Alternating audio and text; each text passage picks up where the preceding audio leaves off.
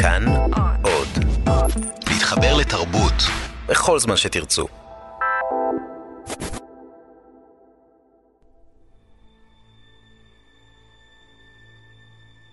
מאחורי הקלעים, שעה עם רותי קרן על צידו הנסתר של עולם התרבות והאומנות.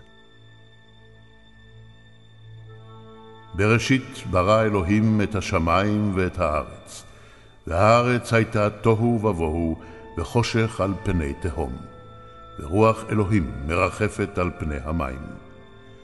ויאמר אלוהים, יהי אור, ויהי אור. וירא אלוהים את האור כי טוב, ויבדל אלוהים בין האור ובין החושך. ויקרא אלוהים לאור יום, ולחושך קרא לילה. ויהי ערב, ויהי בוקר, יום אחד. בריאת העולם ראשיתה בבריאת האור, בהבחנה בין חושך לאור.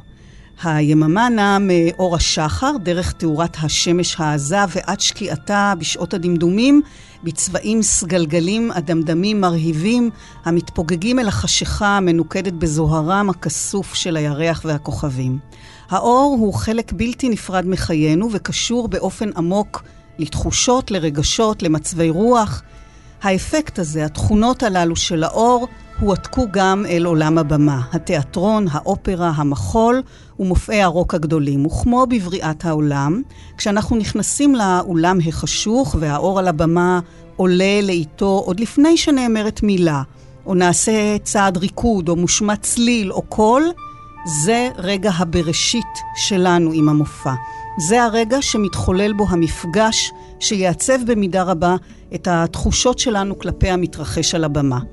זה רגע מפעים, גורלי, והוא לא נוצר יש מאין, לא יד אלוהים אומרת ויהי אור. עשרות הפנסים המכוונים במדויק, בצבעים מתחלפים, בתזמון של שניות, הם מעשה אומנות לעצמו, ומעצב התאורה שאנו מקטלגים בדרך כלל כאחד מאנשי אחורי הקלעים, הוא אומן לכל דבר. היום ב"מאחורי הקלעים" פגישה עם אחד מגדולי מעצבי התאורה בארץ ובעולם, אבי יונה בואנו, או בשמו המוכר יותר במבי. אני רותי קרן, מגישה ועורכת. שלום במבי.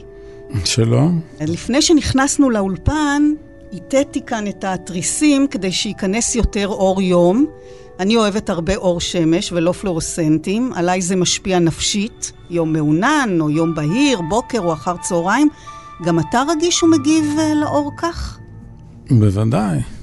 אני מגיב לאור בכל מיני צורות שונות, אני לא במצבי הרוח שלי ובאיכות של האור. את יודעת, אה, הייתה כתבה על תאורה שעשיתי לשלמה ארצי ללילה לא שקט. רפי קנן מהארץ, אני חושב. נתן סופרלטיבים, כל מיני סופרלטיבים. והוא אמר שבמקרה שיהיה תוהו ובוהו חדש, הוא היה מציע לאלוהים לתת לי לעשות את האור, לטפל באור. שזה שטות אבל מרגשת. אור משפיע עליי מאוד, אני לא ידעתי את זה. התאורה בחרה בי. אני לא חשבתי בחיים במושגים שאני רוצה להיות תאורן, או... לא ידעתי שיש את המקצוע הזה בכלל. זה קרה, אבל בשנים שלאחר מכן, אני הבנתי איך זה קרה. כי מגיל קטן הייתי מאוד מאוד מאוד מונע מאור. גם לצדדים החיוביים שלו וגם לצדדים המפחידים שלו. כלומר? נורא פחדתי מחושך. מאוד פחדתי מחושך. וברגע שנוצרה האווירה הזאת של חושך וצללים, הפחדים שלי, הדמיון שלי, השתולל לכל כיוון, וראיתי הרבה מפלצות בימי חיי. והרבה פחדים, הרבה דברים כאלה. מצד שני, הייתי חוזר מהבית ספר, זורק את הילקוט בבית, ורץ לכביש. בשכונה שלנו בסוף הכביש היה מסגר מכני. והייתי יושב שם שעות ובוהה בניצוצות של האור. וסבתא שלי הייתה באה לקחת אותי משם, להאכיל אותי כמובן, והייתה שמה לי שקיות רטובות של תה, ויסוצקי, על העיניים, כי העיניים שלי היו מתנפחות. אי אפשר לבעוט באור של ריתוך. זה ממש כורז, רמות עצומות של אור. וחוזר חלילה, הייתי חוזר לזה, כי זה הקסים אותי. גרנו בצריף בדרום תל אביב, ולפעמים הגג היה דולף, אז הייתי עולה למעלה לתקן אותו. והייתי נשאר שם שעות, מסתכל לכוכבים. תמיד אור, אה, אור הפעיל אותי במקומות שההכרה שלי לא הבינה. תת-הכרה, זה עבד מאוד על תת-הכרה. מאוחר יותר, כשהתגלגלתי לזה, למקצוע הזה, להבנה הזאת, הייתי נוסע להפקות שהיו עושים אז הרבה הפקות בסיני. עבדתי עם מתי כספי, עבדתי עם המון להקות, אה, היינו נוסעים, ואני תמיד הייתי מסדר לי את המושב שלי, את הכיסא, מגביה אותו, וחצי גוף מחוץ לרכב, ומסתכל בשמיים. אז השמיים נראו כמו שהם לא נראים יותר. זה היה, אני מדבר על לפני 40 שנה. או בגלל המיקום שלנו בגלקסיה, את יודעת לאיפה אנחנו מסתכלים, אם למרכז הגלקסיה או לכנפיים שלה, או בגלל שנהיה כבר המון המון המון אור אמביאנטי, אה, וכבר לא רואים את השמיים כמו שראו פעם. אבל הייתי יושב שם שעות, כל הלילה ומסתכל בשמיים, זה הקסים אותי. זהו, אני חייבת להתוודות, לי יש חולשה לתאורה בתיאטרון. המפגש הגורלי שלי עם אומנויות הבמה, בגיל חמש באוצלי גוצלי, היה בראש ובראשונה עם האור הירקרק שהציף את הבמה. מאז אור ירוק אה, מכשף אותי תמיד. זה לוקח אותך מן המציאות ומעביר אותך לעולם אחר, ו- ועכשיו אני מבינה שבאמת המפגש שלך עם גיצי האור אה, האלה אצל המסגר, זה מה שזה עשה, נכון? לקח אותך. ומאז המסגר הזה בשכונת שפירא, שבה גדלת, חלפו עשרות שנים, אתה מעצב אה, תאורה לתיאטראות, אה, בתי אופרה, להקות אה, מחול ואומני רוק בארץ ובעולם, השמות הכי גדולים. ואגב, שמות, השם הזה שלך, במבי, ואתה איש גדול, מאיפה זה הגיע? לספר סיפור או לספר את הסיפור האמיתי הבנאלי? לספר בצבא סיפור. בצבא לכל השמנים קוראים במבינו. בצבא נפתחו לי החיים. אה, התחלתי לפרוח בצבא, הצלחתי להשתחרר מהציפורניים של אימא שלי, שזה... אז הלכנו, כל ערב היינו הולכים לסרטים, וראינו ערב אחד את במבי של דיסני, ולמחרת ראינו את אה, במבינו וטריניטי, שאם את מכירה, זה איזה מערבון ספגטי כזה, mm-hmm. שיש שם אחד תכול עיניים ואיזה שמן גדול שמזוקן. אז החליטה לקרוא לי במבי, במבינו, כי בפנים אני במבי ובחוץ אני במבינו. זה מעניין, כי אני מבינה שבבתי האופרה בחו"ל יש אפילו גוף תאורה שקרוי על שמך במבי בלסטרס? איך את יודעת, כן, כן. כן, בארץ קוראים לזה בת שבע, כי בניתי את זה לא עד נערים ובת שבע. סתם חתיכת אלומיניום עם שתי מנורות. אבל הם ו... קראו לזה על השם שלך, כן. כן. יש בסדר. בעולם במבי בלסטר. בסדר. אז השמות, השמות הגדולים שעבדת איתם, אם אה, נקרא את כל הרשימה, אז לא תהיה לנו תוכנית. אבל אה, נזכיר בכל זאת, אריק איינשטיין, שלום חנוך, שלמה ארצי, ריטה, יהודה פוליקר, מתי כספי, יהודית רביץ, החברים של נטשה, כוורת, זה בארץ חלק רק. סטיבי וונדר, דיזי גילספי, נינה סימון, צ'יק קוריאה, מיילס דייוויס, זה מעבר לים. בתיאטרון, חנוך לוין, רינה ירושלמי, תיאטרון הקאמרי, תיאטרון גשר, אוהד נהרין במחול, ואם מחול אז גם לבלט האופרה של פריז, הבלט המלכותי הדני, בלט האופרה של הלסינקי, להקת אה, אלווין איילי ועוד עשרות רבות. גם לאופרה הישראלית הצבת תאורה להפקות ענק במצדה ובחו"ל, לאופרות של טוקיו וניס וליון וברצלונה ומדריד. ומחזות זמר והפקות אצטדיונים והפקות טלוויזיה והאירוויזיון ב-99 ולא נשאר לי אוויר. זכית גם בפרסים רבים, פרס קרן יאיר שפירא למחול, פרס משה הלוי לאומנות הבמה, ו-11 פעמים פרס התיאטרון. וכשאתה מגיע לעסוק בעצם בתחום התאורה, לגמרי במקרה, נכון? בלי שום השכלה פורמלית, אז איך זה קרה? כשהשתחררתי מהצבא, רוב החברים שלי נסעו לחוץ לארץ. אני חיפשתי עבודה, הייתה לי אימא מאוד מאוד אה, שתלטנית ששמרה עלינו, גדלנו ברחוב וולפסון ש... זה לא רחוב של המנורות? הוא נהיה, אני לא חושב שהוא היה אז רחוב של המנורות, כן, זה לא, תמיד אומרים לי את זה. ומהשכונה של יצאו נרקומנים, טייסים, אה, רופא ומעצב תאורה. בקיצור, השתחררתי מהצבא והיא סידרה לי עבודה. הייתי בצבא מחסנאי טכני. היה לי זיכרון פנומנלי, זכרתי את כל המספרים הקטלוגיים של כל החלפים של פאנטום. Hmm, שיש בו איזה 35 אלף אביזרים. ונהייתי שם כוכב, רכשתי מקצוע שהתאים מאוד לזיכרון שלי וליכולת שלי עם מספרים. וכשהשתחררתי, היא סידרה לי איזה פרוטקציה לעבוד במפעל של קור, ותוך שלושה שבועות עשו אותי מנהל מחלקה, העליתי להם את כל נושא המחשוב. כשזה נגמר, השתעממתי, אני, אני משתעמם מאוד מהר, ומהצד השני זה כשאני נדלק, אז אני נותן את כולי ואי אפשר לעצור אותי. ואז חזרו חברים שלי, זה היה חצי שנה אחר כך, והתחלתי לשבת איתם בבתי קפה. פינת היה בית הקפה של פועלי הבמה, אז היינו יושבים שם בצהריים שותים, ויום אחד מישהו אמר לי, אתה חייב לעזור לי, נתקעתי, יהרגו אותי, אין לי צוות, אין לי זה. אז נסעתי איתו, זה היה בחור שקוראים לו רפי מלול. הוא היה חברת התאורה והסאונד הכי גדולים אז. זה היה מופע בחירות של דני ליטני. רצתי במדרגות, הייתי חזק כמו שור, עם רמקולים ופנסים, ו... וזהו. ומאז עברו 40 שנה ואני עדיין במקצוע הזה. זה מדהים, הרי זה מקצוע שלומדים אותו באוניברסיטה. יש חוקים פיזיקליים וזוויות ותזמונים ועוצמות אור, ואתה, כך אמרת לי, לא עובד רציונלי. הכל אינטואיציות, אסוציאציות, דימויים, רגשות, זיכרונות, שמתרגמים דרכך לאור. מה זה אומר? זה אומר שאני מצעיר, אני, במונחים של אנשים נורמליים, אני לא מעצב תאורה מקצועי.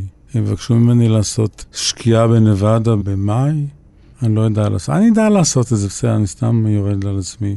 אבל זה לא מעניין אותי. תשימו את הסצנה על הבמה ואני אעיר אותה בדרך הכי מדהימה שיכולה לעשות, שיש בה DNA מורכב מהמון המון המון המון רבדים. אני לא יודע, לשבת ולתכנן. נפגשתי עם איזה מעצב מכוניות במסיבה, בר מצווה של חברים, ש... תגיד, כמה זמן אתה עובד על הפקה? אמרתי לו, בין חמש מיליסקנד לחמש דקות. הוא אמר, נו, באמת, במבי, מה... אמרתי, תקשיב, אני בא לפגישה, אם אני מכיר את המוזיקה, יש לי המון אינפורמציה כבר. אני רואה את הבן אדם ממול, אני רואה מה הפלוסים שלו, מה המינוסים שלו. אני יודע איך הוא ייראה על הבמה, אני יודע, אני רואה כבר, מבין, זה נשמע נורא מתנשא, אבל אני מבין מי תהיה הסוללה של האנשים שמאחורה, ואני יודע לאיפה בדיוק אני נכנס ומה אני רוצה לעשות, ומה אני מוציא מה... מהמרק הזה שקיים לי במוח, שהוא מיליוני שברי שניות של visual שאני רואה. אתה התחלת במוסיקה, במופעי רוק, כלומר, המוזיקה הייתה הגורם המפעיל. אז איך, איך צלילים מובילים לתאורה? זה במקביל למוזיקה? זה מנוגד למוזיקה? זה גם, גם, גם וגם. מוזיקה זה ה... הלוגריתם שלפיו אני חי. אני בלי מוזיקה לא יכול להתקיים. תוך שנייה אני במקומות שאני אוהב להיות, שזה לא המציאות. ואז איך אתה עובד איך אתה מחבר באמת בין המוזיקה לאור. כי אתה יודע, זה השדה שבו יש נטייה להגזמה ולוולגריות ולרעש ויזואלי ומה שיותר חזק, תזזיתי, בומים של תאורה עם המוזיקה, עשן. זה כמו ריקוד בשבילי. זה לא נקודה פה, נקודה שם, פס ביניהם, אדום, כחול, צהוב וירוק. אני לא עושה את הבומים האלה, אלא חסר משהו באותו רגע עם המופע. קצת נרדם וצריך להעיר אותו. תמיד התגאיתי בלבנות קיואים מקוריים, מרגשים. למשל? למשל, חברים של נטשה, הם עשו אלבום של שירי ויסוצקי, שאני הרגשתי בשמיים. אני לא יודע להסביר לך בלי להישמע אידיוט, ממש ריחפתי, זה כאילו... הכל עבד כמו שאני הייתי רוצה לחיות, כמו חלום. של דברים שהם אווריריים, לא ברורים, יוצרים קומפוזיציות, מתחברים, נוגעים, מלטפים אחד את השני. השתמשתי בפנסים הכי פשוטים שהיו אז. אז לא הייתה כל הטכנולוגיה, כל ה moving lights האלו וכל הלדים, כל הטכנולוגיה העצומה, המדהימה, אם יודעים איך להשתמש בה, שיש היום. פנסים מאוד פשוטים, וכל הופעה, הייתה לי תקופה כמו, לפיקאסו יש את התקופה הכחולה, אני 20 שנה עבדתי עם תאורה לבנה, עם אור לבן, בלי פילטרים, כי לבנות אה, אסתטיקה וזה עם, עם צבעוניות זה כאילו, זה לא אורגינלי, זה לא, זה קצת לשקר, למרות שלא לשקר. יוצרים עם זה הרבה ביוטי, הרבה זה, אבל אני רציתי באור לבן, והצלחתי להגיע למיומנות כזו, שהצלחתי לעשות כל סוג של פיל על הבמה רק באור לבן. לילה, לדוגמה, כל הטורנים עושים בכחול. אני הצלחתי לעשות את זה במיקום נכון של הפנסים, בבניית לבלים שונים של תאורה שהם נפגשים. איך זה נפגש עם פנס שבא מאחור, מה זה יוצר, איזה צורה זה יוצר, ואיזה אינפורמציה מעבר, איזה רגש זה מביע. נורא חשוב לי ליצור ביוטי, לא לעשות אפקטים. שאני גם יודע לעשות את זה. ליצור מרגש, מאמת. הפעם היחידה ששיקרתי, אה, זה, זה גרם לי להבין שאני יותר לא אעשה את זה, ועשיתי תוכנית של אה, עופרה חזה, שעשו איזה סוג של תפאורה שנראתה כמו איזה סט של uh, תוכנית uh, מוזיקה בגרמניה או משהו כזה, מאוד uh, שכלתני, מאוד זה. וניסיתי להתאים את התאורה שלי לזה, וזה יצא כל כך... את יודעת מה זה ממרח צמחי? זה היה כמו מוצר... Uh... סינתטי? מה זה סינתטי? מה זה סינתטי? זה היה פשוט... עד היום זה צורב לי. כל העבודה שלי, לא, היו הרבה, אני זוכר את uh, נרקוד נשכח, את ההופעה של שלמה ארצי, שעשיתי בקיסריה, והתאורה שרה עם המוזיקה, שרה, לא, לא הרביצה, הנה אני פה, תראו כמה אני גדולה ומדהימה. גם תאורה לבנה? בעיקר, בעיקר, כן. דרך אגב, בנטשה יש, זה היה, אני סתם ממציא, כי אני לא זוכר בדיוק, נאמר, זה היה מופע של שעתיים עם 20 שירים, השיר האחרון היה בכחול. וזה היה כמו דיאטת אה, אננסים שעשיתי כשגרתי באנגליה. אכלתי אננסים שלושה חודשים, ואחרי שלושה חודשים היה מותר לאכול לחם. הביס הראשון שנתתי בלחם, כמעט התעלפתי מרוב. זה היה כאילו, לא יודע, אני נזכר בזה ואני מתרגש. אה. אז זהו, אתה מדבר פה באמת על איזשהו סוג של איפוק. כי הרי יש את הצבעים, יש את האמצעים, ואתה אומר, אני מנסה דווקא במצומצם לעשות את זה עשיר. אני אה, הבנתי שהייתה לך גם איזושהי סיטואציה עם זמר או להקה נחשבת בחו"ל, ששם אה, באו בתלונות שלא כיוונת את הפנסים, נכון? כשבעצם אה, במשך שעות כיוונת, 아, כן. כיוונת, כמה זה היה שם? 36? 36. כיוונת אותם כדי שזה... יראה לא מקוון, כן. מה זאת אומרת? זה הפקה של uh, זמר רוק אמריקאי שקוראים לו מיטלוף, שאז בשנות ה-80 הוא היה הסופרסטאר. כל תאורני הרוק עבדו בצורה סימטרית. ואני אני עושה הפוך, אני מנסה לעשות את המוד הפוך מכולם, כי אני... חשוב לי להיות אני, אני לא רוצה להיטמע. באמת זה נשמע מאוד לא... מאוד מתנשא, אבל חשוב לי שדברים יבואו ממני. הנחתי על הרצפה ארבעה סטים של, קוראים לזה פנסי נחיתה של מטוסים. זה נותן קרן צרה עצומה וארוכה, ובצבע אחד, 126, צבע מג'נטה. זה אדמדם כזה, נכון? סגול אדמדם, כן. את זה הייתי משאיר לסוף. הייתי מכוון את שאר התאורות, שאנשים ידעו מה לעשות עם זה, ואת זה אני הייתי מכוון. כולם כבר הלכו לארוחת צהריים שלהם, ואני הייתי שם עשן, מכוון אותם, הולך לעולם, רואה, חוזר לבמה, מכוון. שעות של כיוונים, כדי שזה ייראה, שזה ייראה לא מקוון. אבל לא מקוון מגרה. כאילו, אה, את יודעת. זה היה באמרסמית אודיון, שזה היה היכל הרוק הגדול בעולם. ויש איזה בר מאחורי הבמה, שכל הפועלי במה עולים למעלה, בתוך הבניין. אז אני הולך לשם ובא אליי טורן אמריקאי, קוראים לו מרק בריקמן. הוא התאורן של הפינק פלויד מהגנון, אני חושב. הוא אומר לי באנגלית, עם מבטא כזה, במבי, חציתי את הבמה עכשיו? שכחת לכוון את כל הרצפה. אתה יודע, תאורנים רואים הכל, כאילו. ואמרתי לו, מרק, לקח לי שעתיים לכוון אותם כדי שיהיה לא מכוון.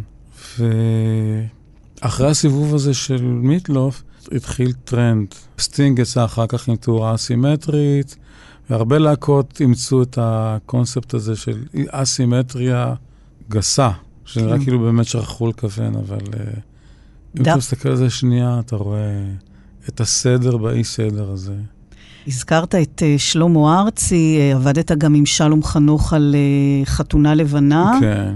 מה הייתה טביעת האצבע שלך שם? מה, מה בכלל ההבדלים, נניח, בין שלמה לשלום? זה הרי אומר גם קשר עם האומנים עצמם, אז יש התערבות שלהם, יש uh, חילוקי דעות, יש גם בטח קרבה מיוחדת. בדרך כלל אין חילוקי דעות. קשר אישי... Uh... עד כמה שאני יכול לייצר קשר רגשי, אישי, כלומר. עם שלמה ארצי היו לי, היו לי קשרים יותר עמוקים. חזרתי אז מחוץ לארץ, גרתי בלונדון אה, חמש שנים, עבדתי שם עם להקות רוק, וחזרתי שבור לב. ודיברנו על זה, ונוצר בינינו קשר מאוד קרוב. ובהופעות, 11 שנה שעשיתי לו טורה, הוא דיבר איתי בהופעות כל הזמן מהבמה. זה במבי, הבן אדם היחידי שכמעט הגיע למוות מאכזבה באהבה. אה, הוא סיפר את הסיפור שלי, ונוצר קשר מאוד עמוק בינינו. זה בא לביטוי גם בתאורה שאתה נניח עושה לו? אתה מרגיש שזה מפעיל אותך אולי אני... בצורה מסוימת? אני לא יודע, הכל תלוי, אני בן אדם מאוד מאוד מודי, יש לי מצבי רוח, ואני מגיב לדברים שהם לא... לא ברורים, לא ברור שאני צריך להגיב ככה, אבל אני מגיב ככה. זה נכון שלא ו... קל איתך? לא רק בתקשורת הבין-אישית, אלא באמת התפיסה המקצועית שלך, החיפוש המתמיד אחרי חידושים, אחרי מקוריות, אחרי יצירתיות, ואפרופו כינויים בחו"ל, הבנתי שקראו לך The Mad Israeli? נכון. למה? מאיפה אתה... לא, אז זה Mad Israeli, כי אתה יודע, כל החיים שלי אני מנסה לתקן דברים בעצמי. היה לי פחד, הייתי עולה במדרגות, הייתי נדבק לקירות, מפחד להיות ליד מעקות. היה לי פחד גבוהים מטורף. כשהגעתי לאנגליה הייתי מסתובב על הטרסים. לגובה של שבע מטר הייתי עומד על הקונסטרוקציה והולך. וזה היה מטורף, אבל אני לא עושה דברים שאני לא מרגיש בטוח שאני יכול לעשות. אז הם קראו לי מד ישראלי. כי אנחנו גם מסתכלים, את יודעת, אה, בעבודה בארץ יש כל כך הרבה אתגרים, כי הציוד מחורבן. יש הרבה מערכות שלא עובדות כמו שבאמריקה, אז אנחנו יוצאים הטכנאים והטורנים הכי מיומנים שיש בעולם. באתי לאנגליה, הזמינו אותי לאנגליה, זה סיפור ארוך, והגעתי ביום שישי, ביום ראשון כבר טסתי לעבוד בדבלין. טכנאי שרף איזה 18 פנסים ונשרף לו דימר וזה... רצו לעצור את המופע, אני כמו מכוני דימרים פתחתי מגירות, החלפתי כבלים מפה, משם, פתחתי... בקיצור, אנשים עמדו והסתכלו מסביב, אף אחד לא זז. הם רצו לבטל את ההופעה. זה המיומנות פה, שאתה עושה תאורה ואתה נותן בעיטה ברגל לארגז דימרים, כי הוא לא עובד, את יודעת.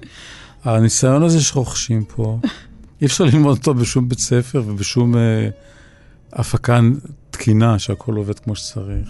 אז באיזה אופן אתה הולך נגד הזרם? באיזה אופן אתה מורד? מה אתה עושה בתאורה שמנפץ דברים מקובלים? דוגמה, אני אתן לך, עשיתי את אפר ואבק של פוליקר. ואהבתי מאוד את המוזיקה שלו אז, והזמינו אותי לפגישה. הייתי צריך לשבת ולחשוב מה אני עושה. מיד ידעתי. מה ידעת? ידעתי שאני שם את העטיפה של האלבום על הבמה. נתנו לצייר לצייר את הרכבת וכל הרקע שלה, ובניתי מחסומים של רכבת מצינורות של ביוב, ששמתי בפנים מנורה. ההפרעה התחילה באיזה מעוול, והיה חושך ועשן, והמחסומים האלה זזו, וכל מחסום הוציא קרן. זה היה למות, למות. אני אומר למות כי אני מעטתי מזה, את יודעת, אני לא אומר למות כדי לקדם משהו וזה. אני לא, אני לא יודע מאיפה זה מגיע, אבל כשמגיע אני עושה משהו, וזה כנראה, כל מה שאני יודע זה מקריאה בספרים ומצפייה בחיים. אני צופה בחיים. לא לעיתים רבות אני משתתף בהם, אני בעיקר צופה. יש לי עולם שלם שלי של מושגים, וכל פעם משלף משהו. יש דוגמה, תנועה כזו של, של נסיעה. וחשבתי, מה אני צריך לעשות כדי שזה יעבוד? אז אין כזה דבר. הלכתי למסגר, לקחנו צינור, קדחתי בצינור חורים, קניתי מנועים של גריל שמסובב עוף בגריל. בגלל שיש חורים, שמתי פנסים למטה שהאירו דרך החורים. ואז נוצר איזה פכפוך כזה של אור. זה מה שעשיתי לפוליקר באפר ואבק. קראו לזה הגרילרים, כי לא היה לזה חימום, זה היה נשרף, זה היה... אבל זה עשה אפקט שלא ראו פה בארץ, כאילו, שאני לא ראיתי בארץ. אה, אני אוהב לעשות את זה. לשלמה ארצי בניתי... היית, עבדתי הרבה בטלוויזיה, אז יושב בן אדם על אה, מתקן כזה, ויש לו בום גדול עם מיקרופון שהוא מרים את זה מעל הזה.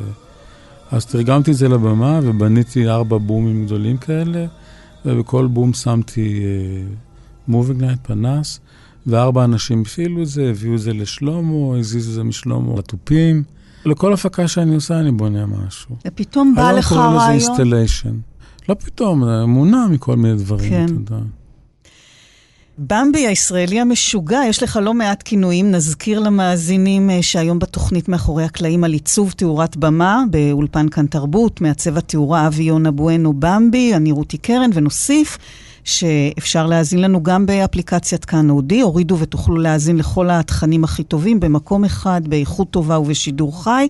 כל תוכניות כאן תרבות וההסכתים, גם את התוכנית הזאת אפשר למצוא שם, מוזיקה, חדשות ועוד. חפשו כאן אודי בחנויות האפליקציות, ואגב, אפליקציות, קידמה, שכלולים טכנולוגיים.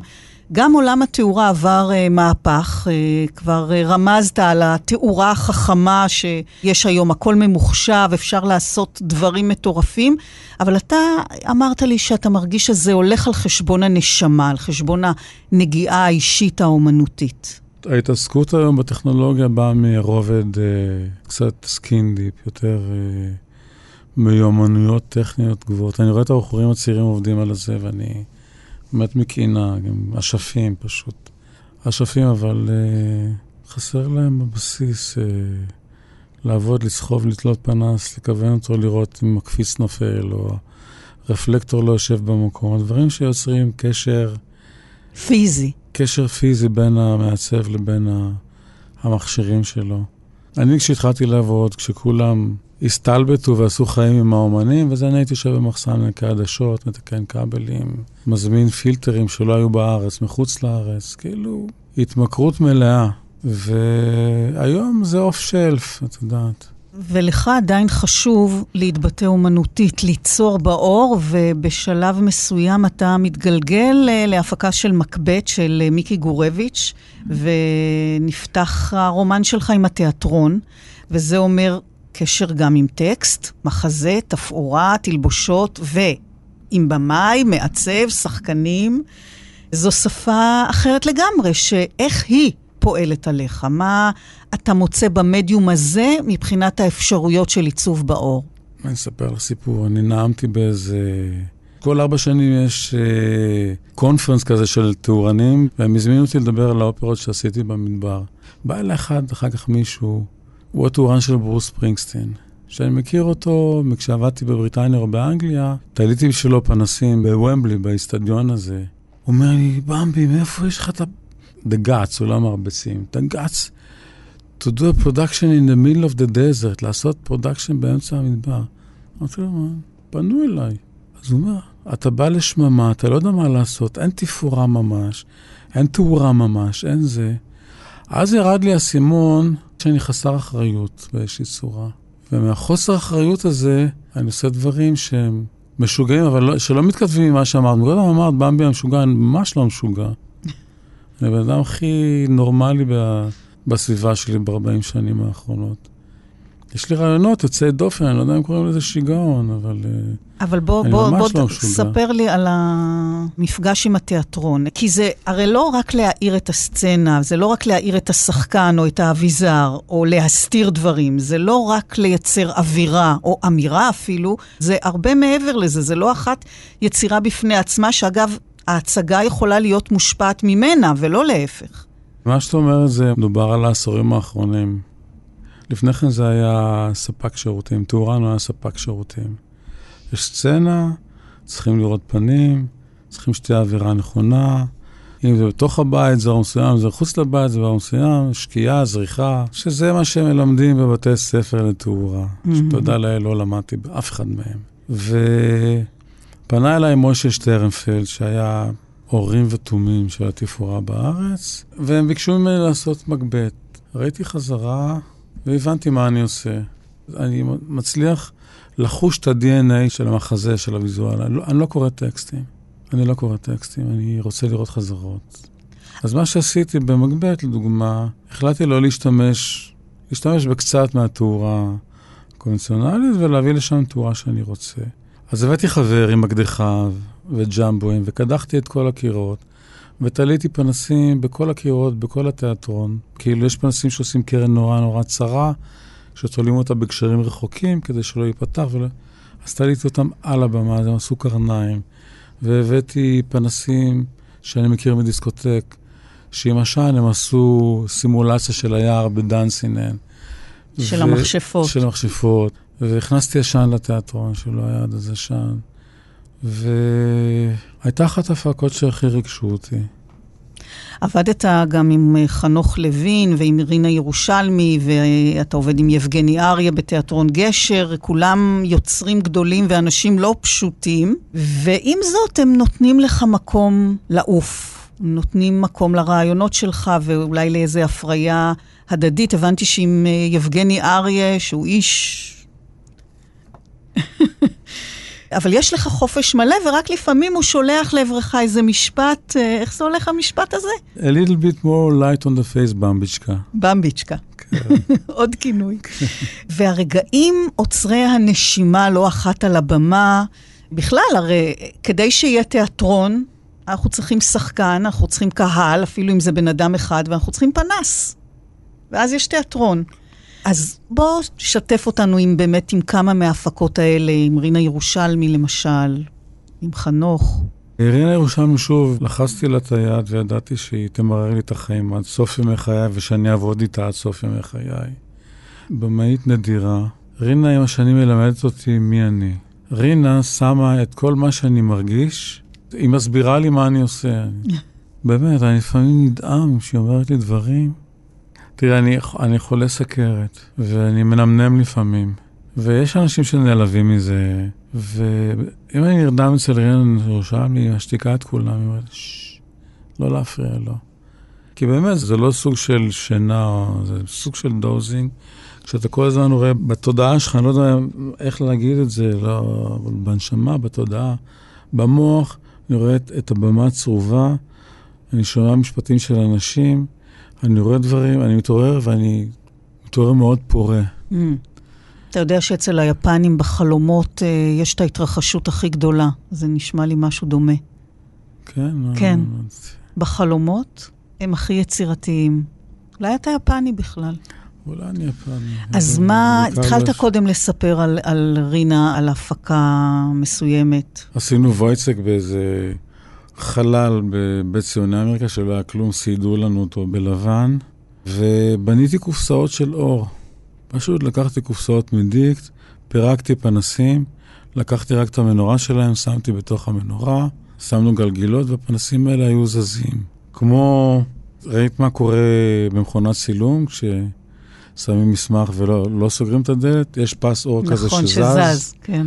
אז זה מה שעשיתי שם. לקחתי מנורות של בית שימוש ובניתי להם קופסה על הרצפה, וסובבתי את זה מסביב לכל החדר, וזה עשה מין פס רקיע, שקיעה, זריחה, לא משנה, על הרצפה, שזה היה... עם חנוך אה, לוין אה, עשית איזשהו אפקט מיוחד, נכון? שהערת. נברתי במחסנים להוציא גופי תאורה שהצורה הפיזית שלהם מאוד מאוד ישנה. שתלתי בהם מנורות, ותליתי אותם בקדמת הבמה על uh, נדנדות כאלה, חבלים, סוג של uh, מוזיאון לפנסים. וזה נראה, נראה מרתק. גם הערתי את זה, אני זוכר, הערתי את זה בכחול מהצדדים, הייתה לזה שטיפה כחולה, ככה שזה היה נוכח בלוק הכללי של הבמה. כלומר, אתה משתמש בפנסים לא רק כדי להאיר את הבמה, אלא גם הם משמשים ממש כתפאורה. תפאורה, כן, כן. עכשיו, עם חנוך, למדתי לעבוד איתו. למדתי לעבוד איתו. הוא אמר לי, אני לא יודע, לא יודע במבי, תשמע, אני עבדתי עם כל הטורנים שיש בארץ, עבדתי עם טורנים מחוץ לארץ, אין לי שום דיאלוג איתך, אבל כשאתה מדליק פנסים על הבמה, לא יכולתי לייחל ליותר טוב מזה. איך אתה עושה את זה? אמרתי, תשמע, אני הנטייה שלי בתור מי שאני זה... אני מתחבר, אני מתחבר לאנשים, אני מתחבר לסיטואציות, אני מתחבר לפנסים. אני לא מעצב תאורה מקצוען שיושב בבית חודשים מראש, משרטט כל פנס, מה הוא עושה וזה. הוא הפסיק לעבוד איתי, דרך אגב, כי הייתי מאחר לו. אתה אומר אבל שהוא אמר לך, אין לי דיאלוג איתך, ואתה אומר, אני מתחבר, אני מתחבר לפנסים. מה קורה אם אתה לא מתחבר, אם זה לא קורה לך רגשית? זה קורה. ו? אני מוצא את הדרך שלי להתרגש, כי אם אני לא אתרגש, אני אשב בבית בכורסה ואני אראה טלוויזיה. אני נרקומן של ריגושים. אז אם זה לא קורה, מה, מה אתה עושה? זה קורה. אתה, אני אספר אתה... לך סיפור מתיאטרון גשר. עשינו הצגה, שתי שחקנים על הבמה, ציקלורמה לבנה, במה עגולה שמסתובבת מדי פעם.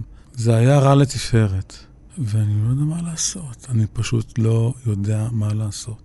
אז ז'ניה באה אליו, נו, במשקה, what do you say? אז אני ניסיתי, מה נגיד לו, זה חרא? אמרתי לו, it's not good, but it's not something that 17 smoke machine will not fix. תטשטש את זה. כן, 17 מכונות עשן יטשטשו את הכל. ומאז נהיה מדד מכונות עשן בגשר. אחרי רן הוא אומר לי, נו, במשקה, how many smoke machines? אז באמת ישבתי שם וניסיתי להתחבר. אמרתי, טוב, אני מתחיל לצייר. התחלתי לצייר.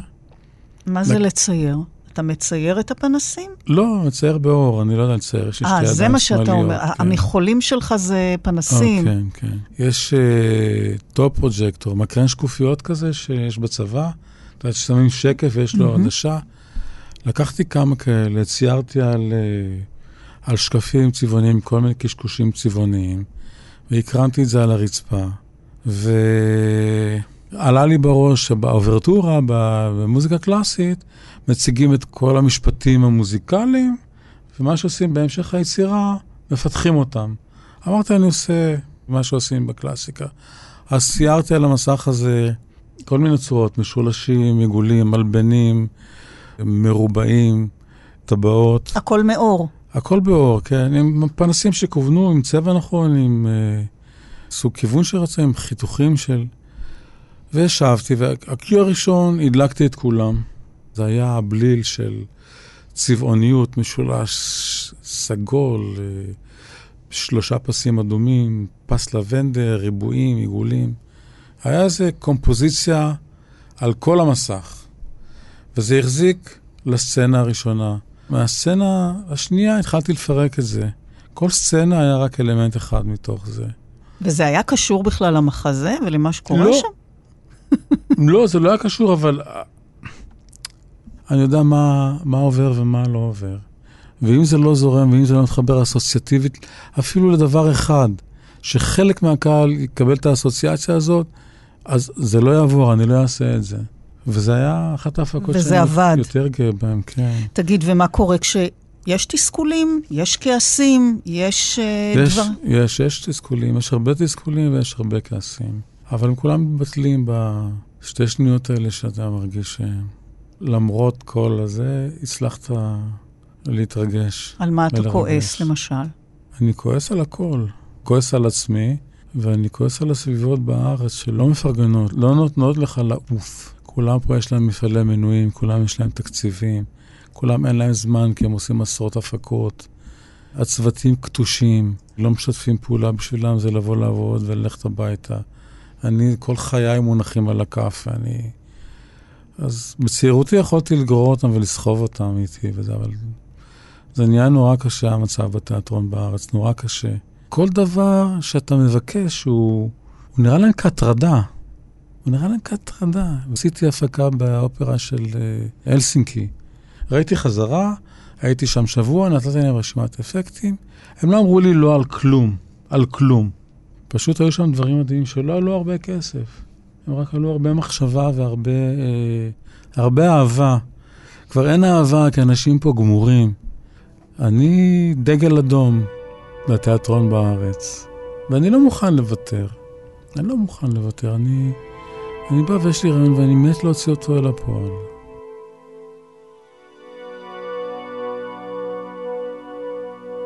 למה שאתה מאוד מתחבר כמדיום שלא היה לך מגע קודם איתו, שהגעת אליו במקרה, זה עולם המחול. מפגש עם אה, אוהד נהרין ולהקת בת שבע, שיתוף פעולה שכבר הבנתי שאין צורך במילים, קשר אה, מיוחד שמוליד יצירות מופלאות. באחת מהן, אה, ממוטות, הגעת, הבנתי, לראות חזרה בשעות אחר הצהריים, ונכנס אור לחדר החזרות מבחוץ. אור טבעי, וזה מה שבחרת שיהיה במופע. הוא הזמין אותי לחזרה, וראיתי ממוטו, זה היה מאוד מרגש ומאוד חושפני. מאוד מאוד חושפני. נו, הוא אומר לי, מה? אמרתי לו, אוהד, לא צריך פה תאורה, כל תאורה רק תהרוס את מה שיש בהפקה הזאת. אבל מה זאת אומרת לא צריך תאורה? לא צריך תאורה שהיא מעוצבת. הוא אומר, מה? מה, אור עבודה? אמרתי, סוג של אור עבודה. אז הוא אמר, אתה יודע מה, לך על זה. הוא אמר לי, לך על זה, אז כל האוויר ירד לי מהמפרשים, את יודעת. אה, רצית דווקא עימות? אני, תקשיבי, אני... לא עימות, זה לא עימות. וידעתי שאם אני אעשה תאורה שהיא מבוססת על אין תאורה, אף אחד לא ימחא כפיים ואף אחד לא יגיד, וואו, במבי איזה תאורה, איזה... והיה לי לילה מאוד קשה, שבבוקר החלטתי, אני עושה את זה בלי תאורה, כי זה היה נכון. אז לא יחבקו אותי, לא ינשקו אותי ולא יגידו לי שאני גר. וזה מה שעשינו, וזה היה בדיוק. ואולי חמישה אנשים, דווקא מבת שבע עצמה, אמרו שזו הייתה ההחלטה הכי חשובה שעשיתי. כי אני תמיד uh, חושש, תמיד, אפילו שיש לי ניסיון של 40 שנה, אני תמיד חושש שאני הולך, אני מפספס, מה יש משהו שאני לא מבין, שאני לא רואה, שאני מפספס, אז אני עושה לעצמי בקאפים. אחרי ההחלטה הזאת של ללכת על קונספט של אין אור, קיבלתי אומץ. אני עושה רק מה שאני מאמין בו. זה מעניין, לעתים בחורף בעיקר, כשהשמיים מעוננים לגמרי, אפורים, שחורים, כמעט אה, אפלה, באמצע היום, ומאיזשהו חרך בשמיים יוצאות קרני שמש ומאירות אזור מסוים, אני תמיד קוראת לזה תאורה של תיאטרון. וואי, יש עכשיו בחוץ תאורה של תיאטרון. אפרופו מה שפתחנו בו, ויהי אור. זה באמת אה, מופלא ומרגש. כש... נכון. תמיד יש שם קרניים, בייחוד אני בא לשם בחמש, בשקיעות וזה, והשמש נכנסת, אה, את יודעת, היא מאוד נמוכה והיא עושה פסים על הרצפה. ואת זה לקחתי דווקא לשרון אייל, הפקה שעשיתי של שרון אייל או של אוהד. לקחתי את המסדרונות אור האלו, עם צבע נכון, שום דבר לא נראה כמו שמש, אבל uh, צבע נכון זה נראה דומה. זה לא רק פנסי תאורה תלויים מן התקרה, אתה אמרנו, משתמש גם בגופי תאורה על הרקדנים עצמם, פנס אה, שכל רקדנית מחזיקה, או פנסים על הקרסוליים של הרקדנים. כן. עם גבי אלדור בסיפור יונה, למוזיקה של היידו, היא מספרת שיצרת מעין תמונה שנראית כאילו לקוחה מימי הביניים, כמו איזה ציור של אל גרקו. אתה מכוון לתוצאה כזאת? אני לא מקווה לציור של אלגרקו, אבל כנראה אני מרגיש את אותן תחושות שיש בציור הזה, שהאומן הזה הרגיש כשהוא צייר ציור כזה. לא, זה לא בא מ... מהשכלה אומנותית, זה בא מריקוד הנפש. תראי, זה, יש שלבים בהתפתחות של מעצב תאורה. בהתחלה כולנו פרינס אוף דארקנס, עושים כל הזמן חושך על הבמה. לאט לאט מתחילים לראות יותר פנים. ועכשיו, היום זה מאוד חשוב לראות, האנשים צריכים לראות את זה, לא רק את, ה, את האגו של הצהורן שיודע לבנות ארכיטקטורות של אור באוויר. כשהייתי צעיר אהבתי לתת לפנסים, לשחקנים להחזיק פנס ולהעיר על שחקן אחר, ועגלות עם פנסים שמכניסים, ובחנוך לוין, ההפקה האחרונה שעשיתי, שהוא עשה, נסענו למחסן של קופת חולים לקחת... אה, מנורות, רנטגן וכאלו, כל מיני גופי תאורה מוזרים. אתה יודע, דיברנו על מופעי הרוק הגדולים, על תיאטרון ומחול. נדמה לי שעיצוב תאורה לאופרה זה אולי האתגר הכי גרנדיוזי, שמשלב הכל, מוזיקה ותנועה ושירה ומשחק ותפאורות מדהימות אה, עצומות שמתחלפות. ואתה עובד עם האופרה הישראלית ועם בתי האופרה החשובים בעולם. הצבת תאורה לנבוקו של ורדי, אמרנו, במצדה, שזו הפקת חוץ בטבע. זה תנאים אחרים לגמרי שצריך להעיר. זה לעשות יש מאין, באנו לאמצע שום מקום. נחשים, עקרבים, חוכים וגוויות של חיילים רומים. יש את הבמה שעמדה 1,700 מטר מההר. זה נורא רחוק. בשביל להגיע ללבלים הנורמליים שצריכים לקבל מבמה, צריך לשים על ההר פי 10 יותר תאורה. ועשיתי ניסוי תאורה עם מדי אור, שאני לא עושה את זה בחיים, אני סומך על האינטואיציה שלי באלף אחוז. שמנו פנסים על ההר, הדלקנו, מנדטתי, ניסיתי כל מיני זוויות, כל מיני דברים, ויצא שעל ההר יש בערך כמעט שלוש פעמים יותר תאורה ממה שיש על הבמה, כדי שהעין תקפוץ את ה-1700 מטר האלה. ובדון ג'ובאני של מוצרט, שם יש בערך 16 תמונות משתנות, והבנתי שהפנסים במעברים יוצאים מכיוון. מה אתה עושה? מה שאני יודע לעשות, מה שאני אוהב לעשות, נלחם. אז ההפקה, התפיסה שלה הייתה כמו סרט קומיקס. כל תמונה הייתה צבע אחר, אדום אז, ירוק אז, כחול אז. זאת הייתה הפקה מאוד מאוד גדולה, ורוני טורן... עשה את התפאורה. עשה את התפאורה, ורוני טורן משתמש בהמון צוגים, בהמון נקודות תלייה שלא משאירות הרבה מקום לתאורה. אז moving uh, light, הוא פנס שיכול לעשות עבודה של הרבה פנסים, כי אפשר מהמחשב לכוון אותו לכל מיני מקומות. אז תלינו הרבה כאלה, והבאתי הרבה מכות של צבע כדי להתגבר. יש לקיואים, יש טקסט. קוראים לקיו הזה כניסת אומן, יציאת זה, עליית ההוא. יש שם קיו שקוראים לו הירושימה, שזה כל הפנסים עובדים, והיה מרחץ זהה על הבמה. כי זה מחמם, צריך להבין שפנסים נורא מחממים. כן. והקומבינציה של כמה צבעים יצרה ממש כמעט חושך על הבמה. למרות שזה היה mm. מואר רגיל, כן. מיכה לוינסון ביים את זה. זו אחת ההפקות שהכי נהניתי לסבול. מיכה לוינסון, אגב, אה, אמר עליך פעם שהחתימה האישית האומנותית שלך זו יצירה מתוך כאב. יופי כואב, הוא קרא לזה. אתה נכון. מסכים? כן, הוא אמר לי תמיד, במבי, תמיד, מה שאתה עושה, אם אתה עושה קומדיה, רואים עומק, רואים נשמה, רואים כאב, רואים עצב.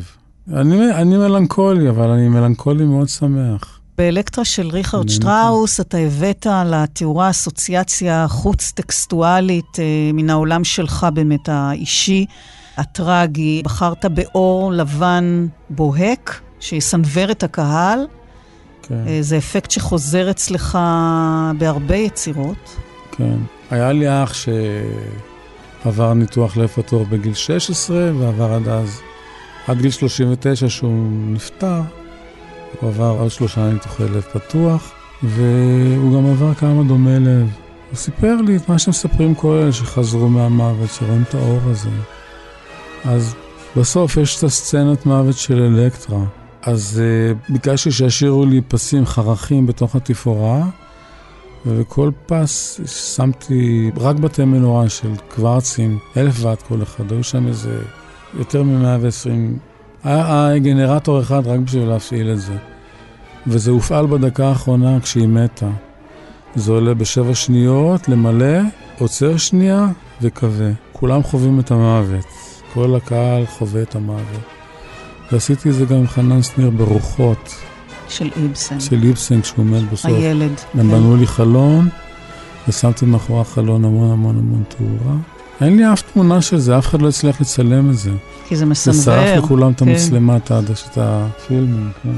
כן, ואם נגענו באישי, במשפחתי, אשתך יושבת כאן מעבר לזכוכית ומאזינה לנו, אתה עובד סביב השעון ברחבי הגלובוס. אני יכולה להעיד שבשבוע האחרון היה מאוד קשה לתפוס אותך לשיחה. נחתת מניו יורק הישר לנסיעת עבודה באילת, כבר אתה מתחיל גם הפקה כאן בתיאטרון גשר. מה המחיר, במבי, המשפחה, הילדים, הזוגיות? כשאשתי התחילה לחזר אחריי, אמרתי לה, תעזבי אותי, לא מעניין אותי כלום חוץ מתאורה, אני לא... אני עיסוק בזה, זה עבודה אני שלי. אני נשוי מרכ... לזה. אני נשוי, כן, אני, זה מרכז החיים שלי בזה. אחרי כמה שנים היא אמרה לי, הייתי צריכה להקשיב לך, אבל זה כבר מאוחר אחרי שתי ילדים ו-30 שנה. זה מחיר מאוד מאוד כבד. אבל לעומת זה, זה גם... Uh, יש דקות של שיא שאני לא יודע מה אנשים יכולים לחוות, אנשים רגילים יכולים לחוות אותם. יש רגושים שאתה מרגיש one עם הגלקסיה, רק בגלל תמונת אור שנוגעת ב-75 פרמטרים, שאנשים רואים ארבע פרמטרים מזה. פתחנו בגיצי האש של המסגר, והנה הארת מאז מאות מופעי במה שונים. שתי אופרות טורנדות של פוצ'יני, שם הארת איזה כדור ענק. כן. שהיה הארמון של הנסיכה האכזרית. כן. וקראתי שיצרת איזה מין נפח. מה זה נפח בתאורה? שאפשר לגעת בתאורה, יש תאורה שאתה ממש יכול לגעת בה. זה נהיה מוחשי, זה נהיה גשמי. Mm-hmm. וזה נוצר בעיקר בגלל סוגי הפנסים, מיקום התלייה שלהם, הצבעוניות שלהם, הכיוון שלהם ובניית הקיואים ביניהם. לבנות קיו זה לעשות מהלך, להחליף מתמונת לילה לתמונת יום. אני עם העבודה שלי עם אוהד נערים, אוהד נערים הוא הכי קרוב אליי. האמנויות שלנו הן הכי, הכי מחוברות, שם אני הכי נהנה. יש שם קיואים שאני בונה, בדרך כלל עושים בין 3 שניות ל-12 שניות, יש שם מהלכים של 6 דקות. כל הפנסים מתחילים ביחד וגומרים ביחד, אבל הפנס הזה ילך קצת יותר לאט. והפנסים האלה ילכו קצת יותר מהר, ואז הם נפגשים במקומות שונים ויוצרים תלת ממד, נפח של אור. וזה כל הזמן משתנה. זה תחושתי, כי זה המון זמן. המוח לא זוכר אחורה. תוך עשר דקות הבמה נראית אחרת ולא הרגשת איך שזה קרה. אבל הרגשת, תת ההכרה הרגישה, כי יש שם מהלכים, אני קורא להם פסיכולוגיים, יש שם מהלכים ש... אנחנו לא יכולים להסביר אותם, אבל אנחנו חשים בזה. חשים בזה, כן. בפליאצ'י, באופרה פליאצ'י של לאונקוואלו, התפרעת ממש. טוב, אז זה היה האופרה הראשונה שלי, תאורן rock and roll, שעובר לאופרה, מביא את כל הארגז כלים שלו, את כל האפקטים, את כל הדאווינים, את כל... ה rock and roll, תאורני rock and roll כשמתחילים הם מלאים בעצמם, באנרגיות עצומות, כי המוזיקה, אתה קרוב למוזיקה, אנשים שאוהבים מוזיקה. וזה מגרה אותך וזה מדליק אותך ואתה עושה טעויות. כאילו, אתה משתולל, דברים נראים מדהים, אבל זה, אבל כשאתה מתקדם לגרף הזה של המקצוענות שלך, אתה מבין שלא אתה העיקר. ובהפקה הזאת אתה מרגיש שעוד אה, היית טהורן רוקנרול? בטח. אני הראשון שעשה את זה. קראת לזה שזה נראה כמו טעות אה, בגלופה של דפוס אופסט בפליאצ'י. כן. היו כמה צבעים שמכוונים לאותו מקום, אבל הפנס לא היה באותו מקום.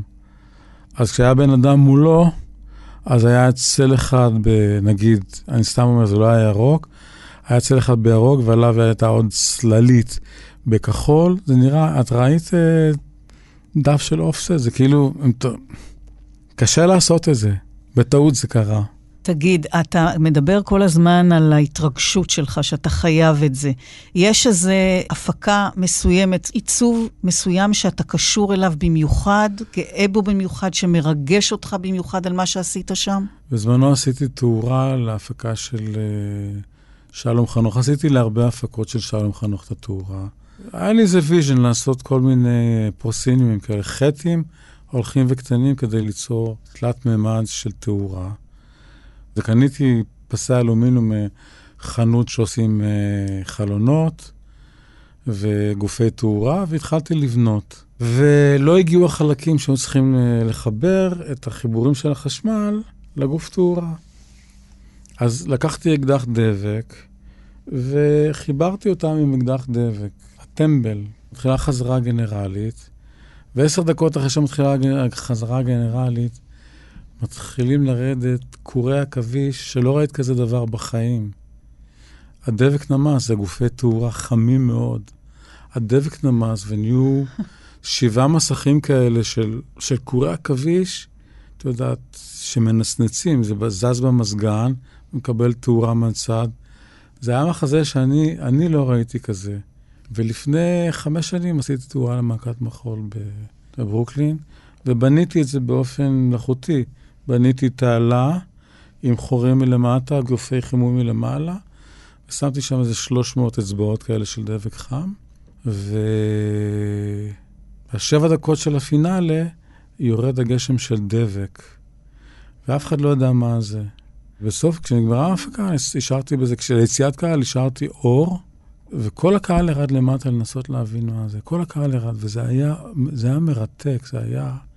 לי היה קשה לעזוב את זה, זה היה פשוט כמו נשמה עוזבת את הגוף, זה היה... היה מדהים. מה מפחיד אותך?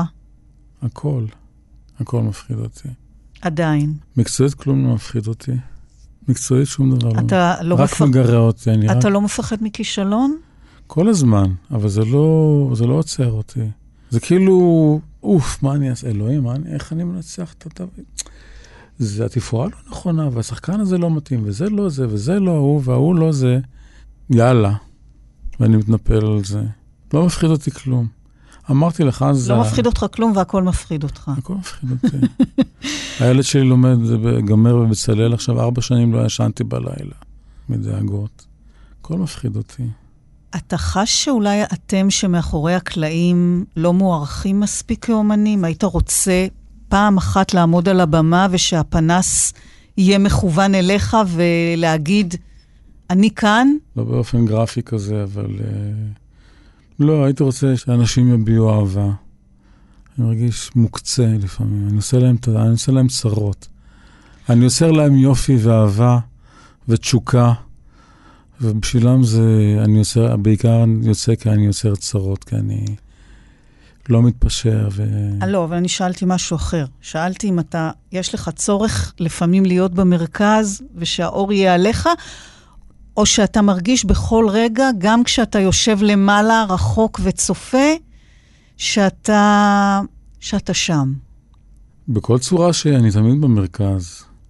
כשאני נמצא באולם ומסתכל על הבמה, אני מרגיש במרכז. אבי יונה בואנו, במבי, תודה רבה לך. אין בעד מה. זה נגמר נורא מהר, לא?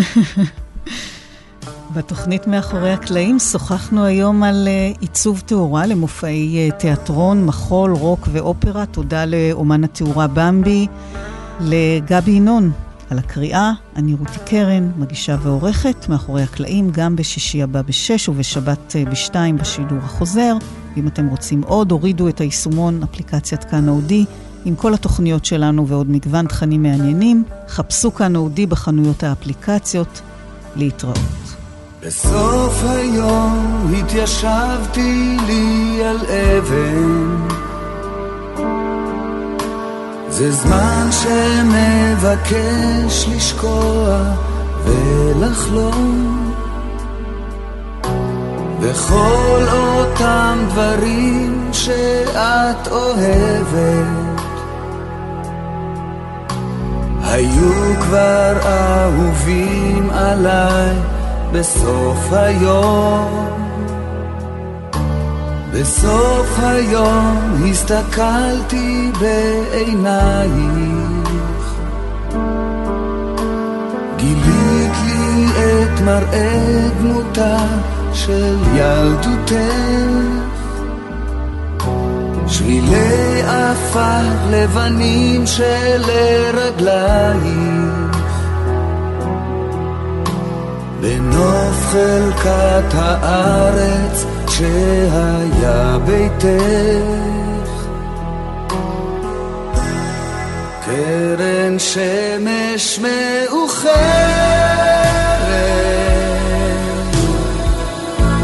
בשערך יפה שלי. את קרובה הערב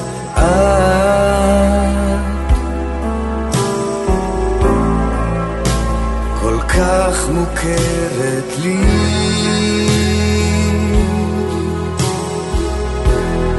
קרן שמש מאוחרת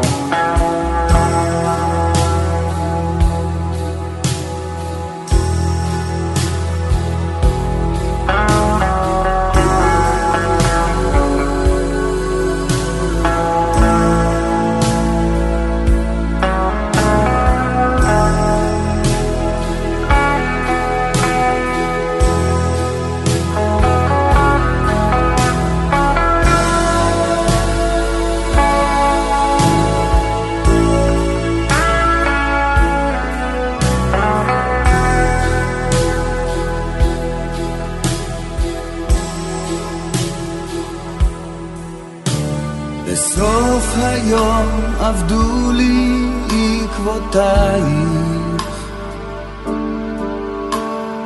לא מוצא אותך מאז בשום מקום. זה לא מרגיש בסדר בלעדייך. וזה תמיד ברור יותר בסוף היום קרן שמש מאוחרת.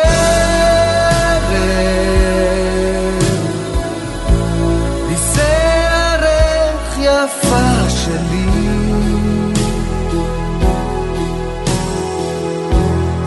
את קרובה הערב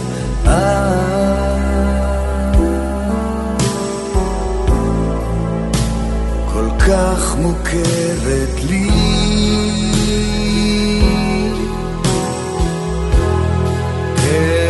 שמש מאוחרת